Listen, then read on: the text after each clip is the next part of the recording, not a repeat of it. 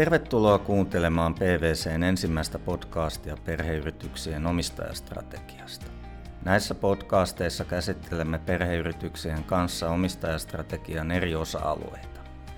Minä olen Kari Stenqvist PVCltä ja minun vieraanani on tänään Enston hallituksen puheenjohtaja Marjo Miettinen. PVC-ketjussa käytetään niin sanottua Intestalomallia havainnollistamaan hyvää omistajastrategiaa. Tähän liittyy olennaisina osina perheyrityksen hyvä hallintotapa eli corporate governance – sekä perheen ja omistajien toimintamallit eli family governance. Tänään keskustelemme Marion kanssa näistä aihealueista. Tervetuloa Marjo. Oikein paljon kiitoksia ja tosi mukavaa, että sain kutsun tähän tärkeäseen aihepiiriin keskusteluun.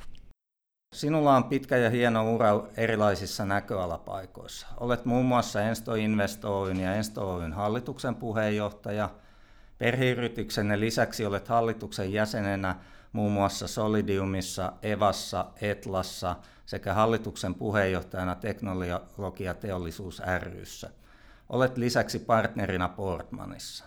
Ensimmäisenä haluaisin kysyä, kuinka kesä on mennyt ja kuinka Enstolla nyt menee covid-aikana?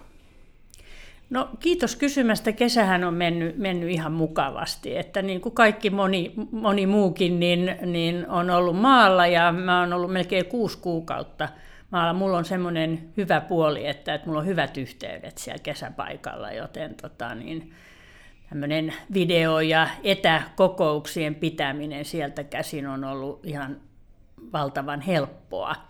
Ja se on ollut perhettä, Eli tota, mun lapsia ja lapsen lapsia ja jonkun verran ystäviä, mutta pääasiassa perheen kanssa on vietetty kesää. Tämä on hieno kesä. Kieltämättä tosi hienot säät ollut kaiken aikaa. Mutta sitä on tietysti sitten tämä, tämä pandemia äh, vähän värittänyt. Että, että tietysti kun sä katot sitä sieltä meren ääreltä maalta, niin se ei sitten tunnu niin läheiseltä, mutta heti tietysti sitten kun lukee mediaa ja muuta, niin, niin sitten se tulee niin kuin esille ja onhan sitä tullut mietittyä aika lailla. Me ollaan tietysti Enstossa pärjätty kohtuullisen hyvin, että me sanotaan, että me ei menty rähmälleen, mutta me mentiin polvilleen. Ja se, että me selvittiin polvilleen menossa, menolla, niin se oli aika paljon kiinni siitä, että meidän tämä pohjoismainen klusteri on toiminut koko ajan. Eli niin Suomen kuin Viron nämä päätehtaat on pyörinyt koko tämän pandemian aikana. Ja, ja sehän on ollut poikkeuksellisesta verrattuna näihin kaikkiin meidän muihin tehdaspisteisiin, jotka on ollut Intiassa, Ranskassa, Italiassa, Espanjassa. Ne on kaikki ollut kiinni totaalisesti kuukauden ja kaksi. Eli, eli tämän Suomen ja Viron akselilla me ollaan pystytty sitten toimittamaan tuotteita ja järjestelmiä meidän asiakkaille. Ja ilman sähköähän ei mikään toimi, eli me, meidän bisnesalue on kohtuullisen tärkeä pandemiankin ja kriisin aikana. Hienoa. No miten tota, nyt tämän aiheen osalta, niin omistajastrategialle ei todellakaan ole mitään yksiselitteistä määritelmää. Mä esitin tuossa aikaisemmin yhden version siitä, mutta miten sinä niin kun perheyrityksen hallituksen puheenjohtajana ja Portmanin partnerina näet, että mitä omistajastrategia sinulle tarkoittaa ja mitä elementtejä siinä on?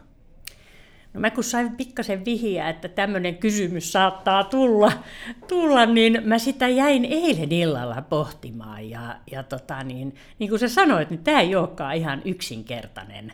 Ja, ja tota, sitten kun mä oon tavannut hirveän paljon erilaisia perheyhtiöitä, niin mikään perheyhtiö ei ole samanlainen. Eli jokainen joutuu luomaan sen oman toimintamallinsa ja oman strategiansa. Ja, ja tota, onko omistajastrategiaa, niin sekin on hyvä kysymys. Me ollaan nyt tota, niin kolmannessa sukupolvessa, meillä on omistajia yhtiössä, eli me ollaan tehty kaksi kertaa sukupolvenvaihdos. 2001 oli ensimmäinen ja sitten 2018 tehtiin toinen. Ja nämä on sellaisia niin kuin hetkiä, sellaisia aikaperiodeja, jolloin tätä omistajastrategiaa tulee mietittyä. Ja silloin kun me 2001 tehtiin ö, omistuksen siirto, yrittäjä, perustaja ensi jo mietti sieltä meille neljälle hänen lapselleen, niin me tehtiin sellainen ratkaisu, että, että me eriytettiin omistaminen ja liiketoiminta ja tehtiin myös strategiat näihin kahteen. Erikseen omistamisen strategiaa ja sitten tähän liiketoimintastrategiaa. Ja meille se istui hyvin. Ja, ja tota, niin nyt sitten, kun mä mietin 2018, niin, niin ö, omistajia on tällä hetkellä kymmenen. Se muuten monimutkaistuu koko ajan, mitä enemmän tulee omistajia mukaan tähän perheyhtiöön, niin, niin me ollaankin tehty Family Constitution.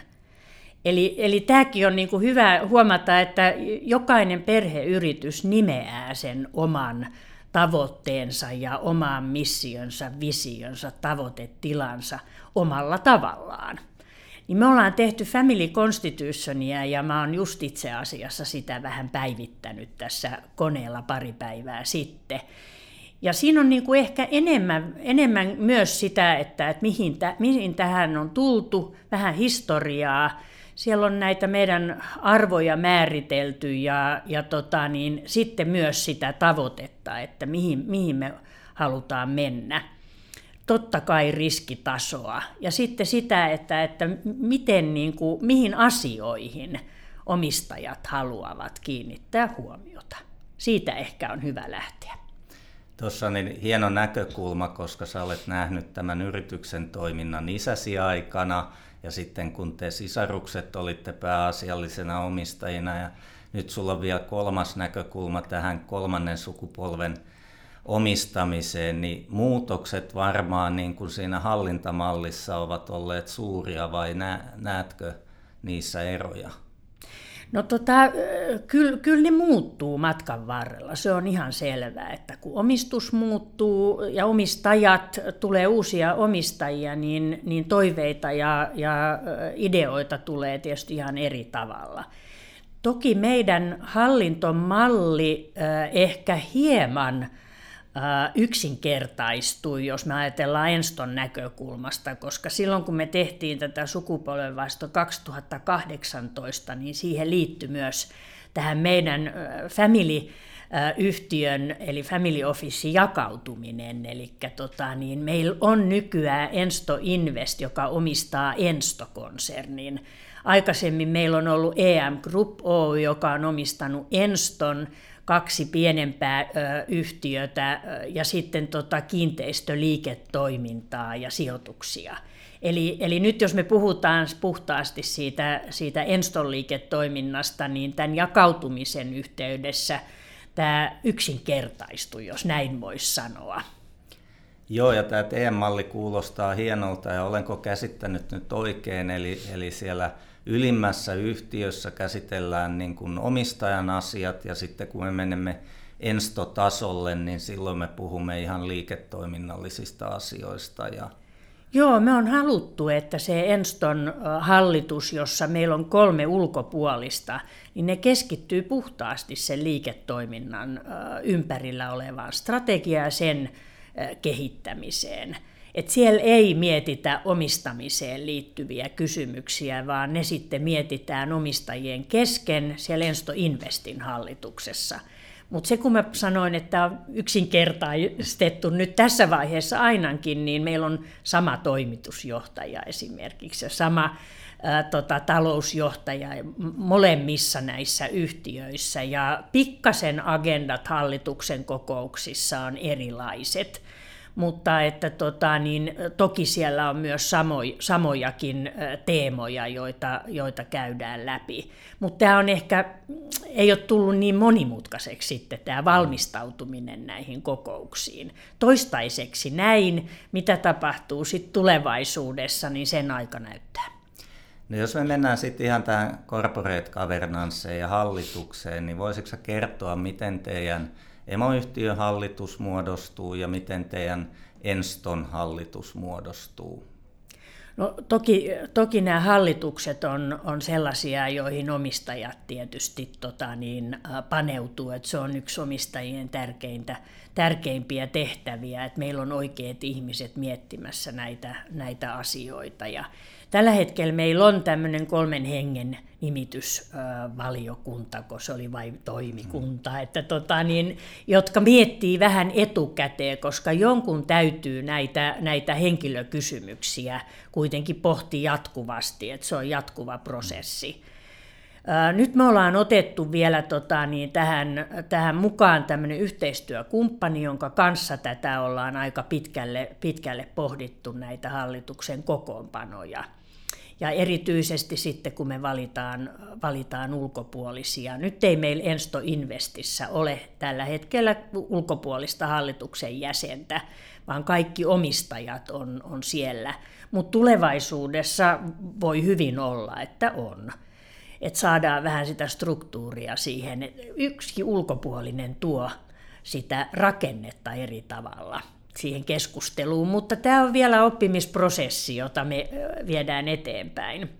Mutta tota, niin kyllä me käydään sitä keskustelua ihan jatkuvasti. Et ensi kuussa meillä on seuraava tämmöinen näin, niin sanottu omistaja tapaaminen, joka ei ole virallinen hallituksen kokous, niin muun muassa tämä tematiikka on, että kuinka monta hallituksen jäsentä Enstossa tarvitaan ja kuinka monta omistajaa edustajaa, kuinka monta ulkopuolista ja niin poispäin. Eli tota niin, ja ketkä on ylipäänsä kiinnostuneita olemaan hallitukstyöskentelyssä. Sekin on mielenkiintoista. Kaikkienhan ei tarvitse olla kiinnostuneita työskentelemään yhtiössä tai olemaan hallituksessa mukana et, et tota, tulevaisuudessa voi olla, kun omistajien määrä kasvaa, niin, niin tota, osa on ja osa ei.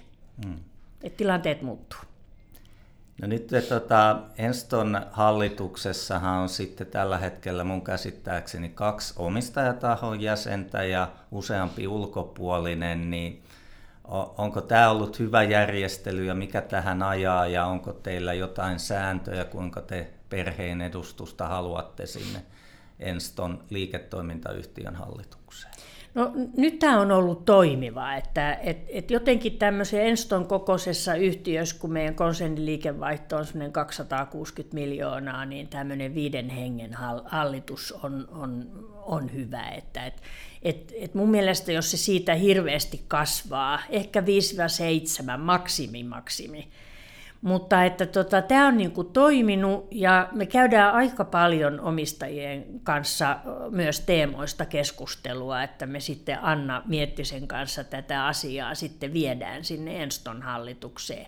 Ja nythän meillä on semmoinen hyvä puoli vielä, että kun toimitusjohtaja on monis, molemmissa yhtiöissä sama, niin myös hän tietää, minkälaisista asioista on, on pohdittu ja puhuttu omistajien kesken. Eli hänellä on helppo sitten niitä asioita myös tuoda Enston hallitukseen. Tämä on niin kuin hyvä, mun mielestä se kaikkein tärkein on, että kaikista asioista voidaan läpinäkyvästi keskustella. Ja jos meidän ulkopuoliset hallituksen jäsenet haluaa tietää tarkempaa omistajien tavasta toimia tai muuta, niin me ollaan hyvin avoimia kertomaan, koska heille on tärkeää myös, että, että heillä on tietty rooli että eihän se semmoinen käy, että omistajat vetää sitten ulkopuolisilta hallituksen jäseniltä vähän niin kuin mattoa jalkojen alta, silloin ei, mitä he, heidän roolinsa ei ole sitten enää ollenkaan järkevällä tasolla. Tuosta täytyy kommentoida, että, että tota, kyllä se on huomannut tässä asiantuntijatyössä, että se on hirveän tärkeää, että johto tietää, kuka ottaa ensimmäisenä kantaa omistajille kuuluviin asioihin ja, itse näen, että se on tärkeää kaikessa tällaisessa hallintomalleissa. No se on ihan hirveän tärkeä mun mielestä ja, ja myönnettäköön, että, että varmaan se olen minä tällä hetkellä aika pitkälle tässä meidän niin kuin konsernissa ja toki Anna myös, joka on siellä, istuu molemmilla palleilla – mutta että kyllä, kyllä tämä niin kuin on oppimisprosessi kaikille näille kolmannen polven edustajille ja siinä mielessä on hirveän tärkeää, että, että sitä kommunikointia tulee mahdollisimman paljon, että sitä ei koskaan voi olla liikaa. Haluaisin kysyä sinulta vielä palkit, teidän palkitsemispolitiikkaa omistajille hallitustyöskentelyyn liittyen, passiivisten omistajien osalta ja työssä, työtä tekevien omistajien osalta. että miten sä näet, että miten tämä pitäisi tapahtua ja, ja usein kuulee esimerkiksi sellaista ajatusta, että saammehan me osinkoja, ei tässä mitään kukaan palkkaa tarvitsisi saada, joka on sitten taas suomalaisen osinkoverotuksen kannalta ehkä oikea näkökulma. Onko sinulla jotain ajatuksia tähän liittyen? No joo, kyllä me ollaan näitä niin kuin aika selkeästi mietitty, että tällä hetkellä meillä on Ensto Investissä niin, että me pidetään vähintään neljä virallista hallituksen koko, kokousta ja, ja tota, hallituksen jäsenet saa per kokous palkkiota. Kun Ensto Oystä, jos meillä on ulkopuolisia hallituksen jäseniä, niin siellä saadaan sitten per kuukausi sitä hallituspalkkiota. Mutta sen palkkion saa myös omistajan edustajat, koska he oikeasti tekevät siellä töitä, niin pitää siitä palkkiokin maksaa. Ja, ja tota, niin mun mielestä tässä niin kuin voi oikeastaan jakaa nämä kolmeen nämä, nämä omistajat. Meillä voi olla passiivisia, hallit, passiivisia omistajia, jotka ei ole töissä eikä ne ole missään hallituksissa jäseninä, niin nehän saa tietysti sen osingon. Sitten meillä on semmoisia, jotka on niin sanottuja aktiivisia jäseniä tai omistajia. Ne saa tietysti sitten sen hallituspalkkion, mikä heille kuuluu, plus sitten ne osingot. Ja sitten niin sanottu toimiva omistaja, joka saattaa olla sitten, että hän on työssä siellä yhtiössä. Niin toki hänen pitää saada ihan normaali palkka siitä työstä, mitä hän siellä yhtiössä tekee. Ja jos hän vielä istuu hallituksessa, niin hallituspalkkio siinä lisäksi vielä sitten omist, omist, se osinko siitä omistamisesta. Et pääasia, että näistä on niin kuin käyty keskustelu, mutta että siitä työstä, mitä sinä teet perheyrityksen eteen, sinun pitää saada ihan kohtuullinen ja hyvä palkkio hyviä huomioita ja tässähän tulee mieleen sekin, että perheyrityksien sykli on aina kymmeniä vuosia ja me ei koskaan tiedetä, kuka milloinkin on missä roolissa. Että tämä on varmaan asia, joka on näissä kanssa syytä huomioida, että kuka on kymmenen vuoden päästä merkittävä henkilö omistajista. Joo, joo, joo ja sitten se, että, että, että jos sä oot nyt esimerkiksi äh, sen emoyhtiön hallituksessa, sä et ole siellä välttämättä viiden vuoden kuluttua. Että tätä kiertoa on hyvä miettiä myös, että, että kuka on kiinnostunut näistä, näistä erilaisista paikoista, on se sitten työskentelyä tai on se sitten hallituspaikka, niin pitäisi olla mahdollisuus osallistua, jos haluaa olla aktiivinen. Aivan. No nyt kun mietitään, että sä oot tässä sun perheyhtiöiden hallituksissa mukana siinä hallitustyöskentelyssä ja sitten sä oot täysin ulkopuolisten yhtiöiden hallituksessa, niin mikä on ne tärkeimmät erot siinä hallitustyöskentelyssä ja sun oppis, mitä pitää miettiä perheyhtiön hallitustyöskentelyn osalta? Eli mikä on erilaista kuin muissa yhtiöissä? No tota, mun mielestä hallitustyöskentely kaiken kaikkiaan on koko ajan ammattimaistunut. Ja, ja siitä on tullut, niin kuin, se, on, se on laajentunut koko ajan.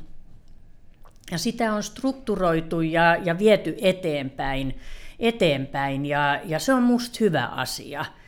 Mutta tota, niin, se, mitä mä oon yrittänyt miettiä, miten perheyrityksessä eroaa tämä, hallitustyöskentely, niin tähän tulee näitä niin kuin, tasoja enemmän. Ja, ja tämä, on niin on ehkä monimutkaisempaa. Eli nyt kun maailma monimutkaistuu, niin tämä ei olekaan niin hirveän vaikeaa meille perheyrittäjille, kun me ollaan totuttu siihen aika niin kuin monimuotoiseen kommunikaatioon eri tahojen kanssa. Ja sitä sitten muut järjestöt ja säätiöt ja yhtiöt sitten ehkä vasta harjoittelee. Mutta että tota niin, ymmärrys siitä, kenellä on valta ja miten se valta ja päätöksenteko tehdään, niin se on toki tärkeää, erityisesti sen yrityksen johdolle. Niin, kyllä mä itse aina näissä sanonut näissä prosesseissa, joissa ollut itse mukana, että, että tota, perheyhtiöiden omistajalle, että jos te haluatte parhaat mahdolliset ulkopuoliset toimitusjohtajat ja talousjohtajat teidän niin kuin yritykseen, niin teillä pitää olla selkeät säännöt, jotka heille voi kommunikoida. Uskon, että se on varmaan edellytys kanssa hyvien työntekijöiden palkkaamisen kannalta. Joo, ihan ehdottomasti. Että, että meillähän on siinä Family Constitutionissa tehtynä tämmöinen Family Guidelines, eli, eli perheen ja omistajien pelisäännöt ja tämän tyyppiset asiat liittyy nimenomaan siihen, että, että kuinka viestitään keskenämme ja, ja, ja johtoon päin ja myös perheyhtiöstä ulospäin ja kuka viestii. Et, että nämä on hirveän tärkeitä asioita. No, teillä on ollut jo pitkään ulkopuolisia hallituksen jäseniä teidän hallituksissa. Mitä siinä neuvoisit sellaisille nuoremmille perheyrityksille, jotka on vasta etsimässä niitä ensimmäisiä ulkopuolisia hallituksen jäseniä, että mikä siinä on tärkeää ja, ja minkälaisia henkilöitä pitäisi etsiä, jos otetaan ulkopuolisia hallituksen jäseniä? No mun mielestä se ihan A ja O on, että yrittäjän pitää itse analysoida, mitä itse osaa. Siitä olisi niin kuin hirveän hyvä lähteä, koska sehän on tarkoitus, että sä hankit sinne hallitukseen sellaista osaamista, mitä sulle itsellä ole. Ja, ja tota, sillä lailla sä pystyt saamaan paremman ö, kokonaisuuden. Eli, eli niitä, jotka vähän sparraa ja haastaa sua yrittäjänä siinä, siinä hallituksessa. Siitähän on aika pitkälle kysymys. Eli ei pidä, ei pidä lähteä haalimaan samanlaisia, samaa osaamista, ja se on niin kuin hirveän tärkeä.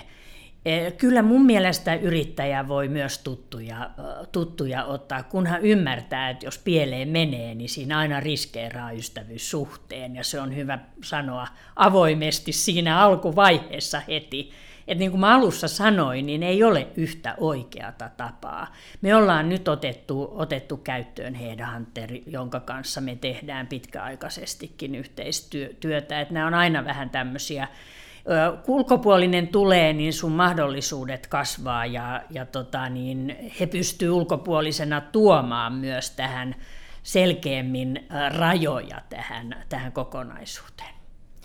No nyt me ollaan aika paljon käyty läpi tätä hallitustyöskentelyä, ja nyt jos ajatellaan, otetaan tähän ehkä enemmän se perheen näkökulma. Teillähän tavallaan nyt emoyhtiön hallitus edustaa omistajaneuvostoa, jos sellaista nimitystä voi käsitte- kä- käyttää. Onko teillä jotain muita elimiä tai puhuit nimityslautakunnasta, että niin kuin tähän perheen kavernanseen liittyen? No ihan tämä perheyrityksille tuttu liiketoiminta, omistajat jo, ja tota, tai johto, omistajat ja, ja perhe, näin se ehkä on helpompi äh, sanoa, niin se on tutumpi, niin, niin siihen omistajat, jo olet ihan oikeassa, että meillä on se Ensto Invest, jossa, jossa sitten omistajat puhuu näitä Meillä se on se omistajayhtiö, eli se juridinen yksikkö, mutta meillä on erikseen sitten perheen niin kuin siinä osiossa tämmöinen perheneuvosto, ja siinä on yksi omistajista, joka kerran vuodessa aina järjestää tämmöinen extended family-ajattelulla, ja se tulee, tuo sitten mukaan puolisot ja lapset. Eli me halutaan myös jollain tavalla, tavalla näitä puolisoita ja lapsiakin pitää mukana ja ymmärryksessä, että mitä tämä yhtiö tekee, tämä perheyhtiö ja, ja tota, miten sillä menee.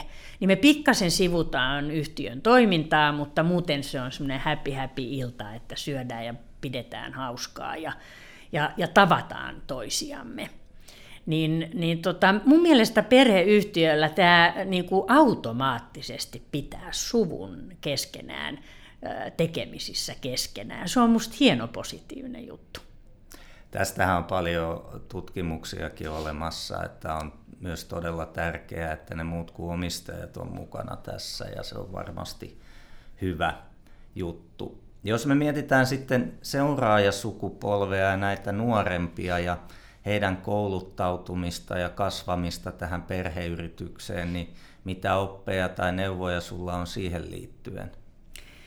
No, kun mä ajattelen tätä meidän kolmannen sukupolven tulemista yhtiöön, jotka nyt on sitten omistajia myös yhtiössä, niin sehän alkoi alko tämä jo useita vuosia ennen tätä virallista juridista papereiden allekirjoittamista erilaisilla koulutusasioilla ja, ja tapaamisilla. Ja siinä vaiheessa tämä, tämä perheneuvosto oli aika aktiivinen, koska se aika pitkälle pyöri sitten tämän kolmannen sukupolven toiveiden mukaan.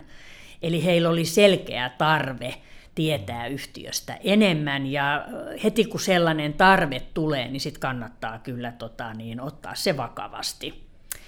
Ja, ja sitten toinen, joka oppi, jonka me ehkä tässä meidän viimeisessä sukupolvenvaihdossa opittiin, että, että me neljä toisen polven edustajaa ja omistajaa aika pitkälle pyöriteltiin tätä sukupolvenvaihdosta keskenämme, kuinka me sen haluamme toteuttaa. Sitten me kerrottiin kolmannelle, eli meidän lapsille, näille serkuille, ja ne ei ollutkaan meidän kanssa samaa mieltä. Ja, ja tota, siitä me saatiin tietysti aika mielenkiintoinen keskustelu aikaiseksi, että, että, että viestinnän kaikille luopuja henkilöille, että ottakaa nämä nuoret mukaan. Ne on fiksuja, niin niillä on omia ajatuksia, että saadaan hyvä kokonaisuus, eikä hukata aikaa siihen sitten. No jos me ajatellaan vielä nyt tulevaisuuteen, on, on tiukkoja covid-aikoja menossa ja muuta, niin minkälaista osaamista sä näet, että perheyrityksen hallitukset tulevaisuudessa ennen kaikkea tarvitsee? No kyllä mun mielestä niin kuin verkostoituminen on, on niin kuin yksi sellainen. Että, että, ja sitten tietysti kun itse on ollut monissa hallituksissa, niin hyvät opit muista – niitä voi siirtää toisiin hallituksiin tai meidän perheyhtiöstä sitten jonnekin muualle. Ja erilaiset keskustelut sitten muiden perheyrittäjien ja kanssa, jotka pohtii näitä samoja asioita, niin, niin niistä on suuri apu, kunhan muistaa, että se on teidän perheyhtiö. Te päätätte, miten se governance ja koko toiminta rakennetaan ja tehdään. Ja kun ei, jos ei ole pörssissä, niin sulla on aika vapaat kädet sitten vielä tota, niin tehdä se täysin omalla tavalla. Eli, eli, eli tota, niin, kunhan siitä istutaan pöydän ääreen ja sitten mietitään, että, että miten se halutaan tehdä. Kiitos Mario, oli todella hienoa kuulla näitä sun ajatuksia ja uskoisin, että olet ollut aika hienolla näköalapaikalla nähdä nämä kolme sukupolvea Miettisten perheyhtiössä. Kiitos haastattelusta. Kiitos.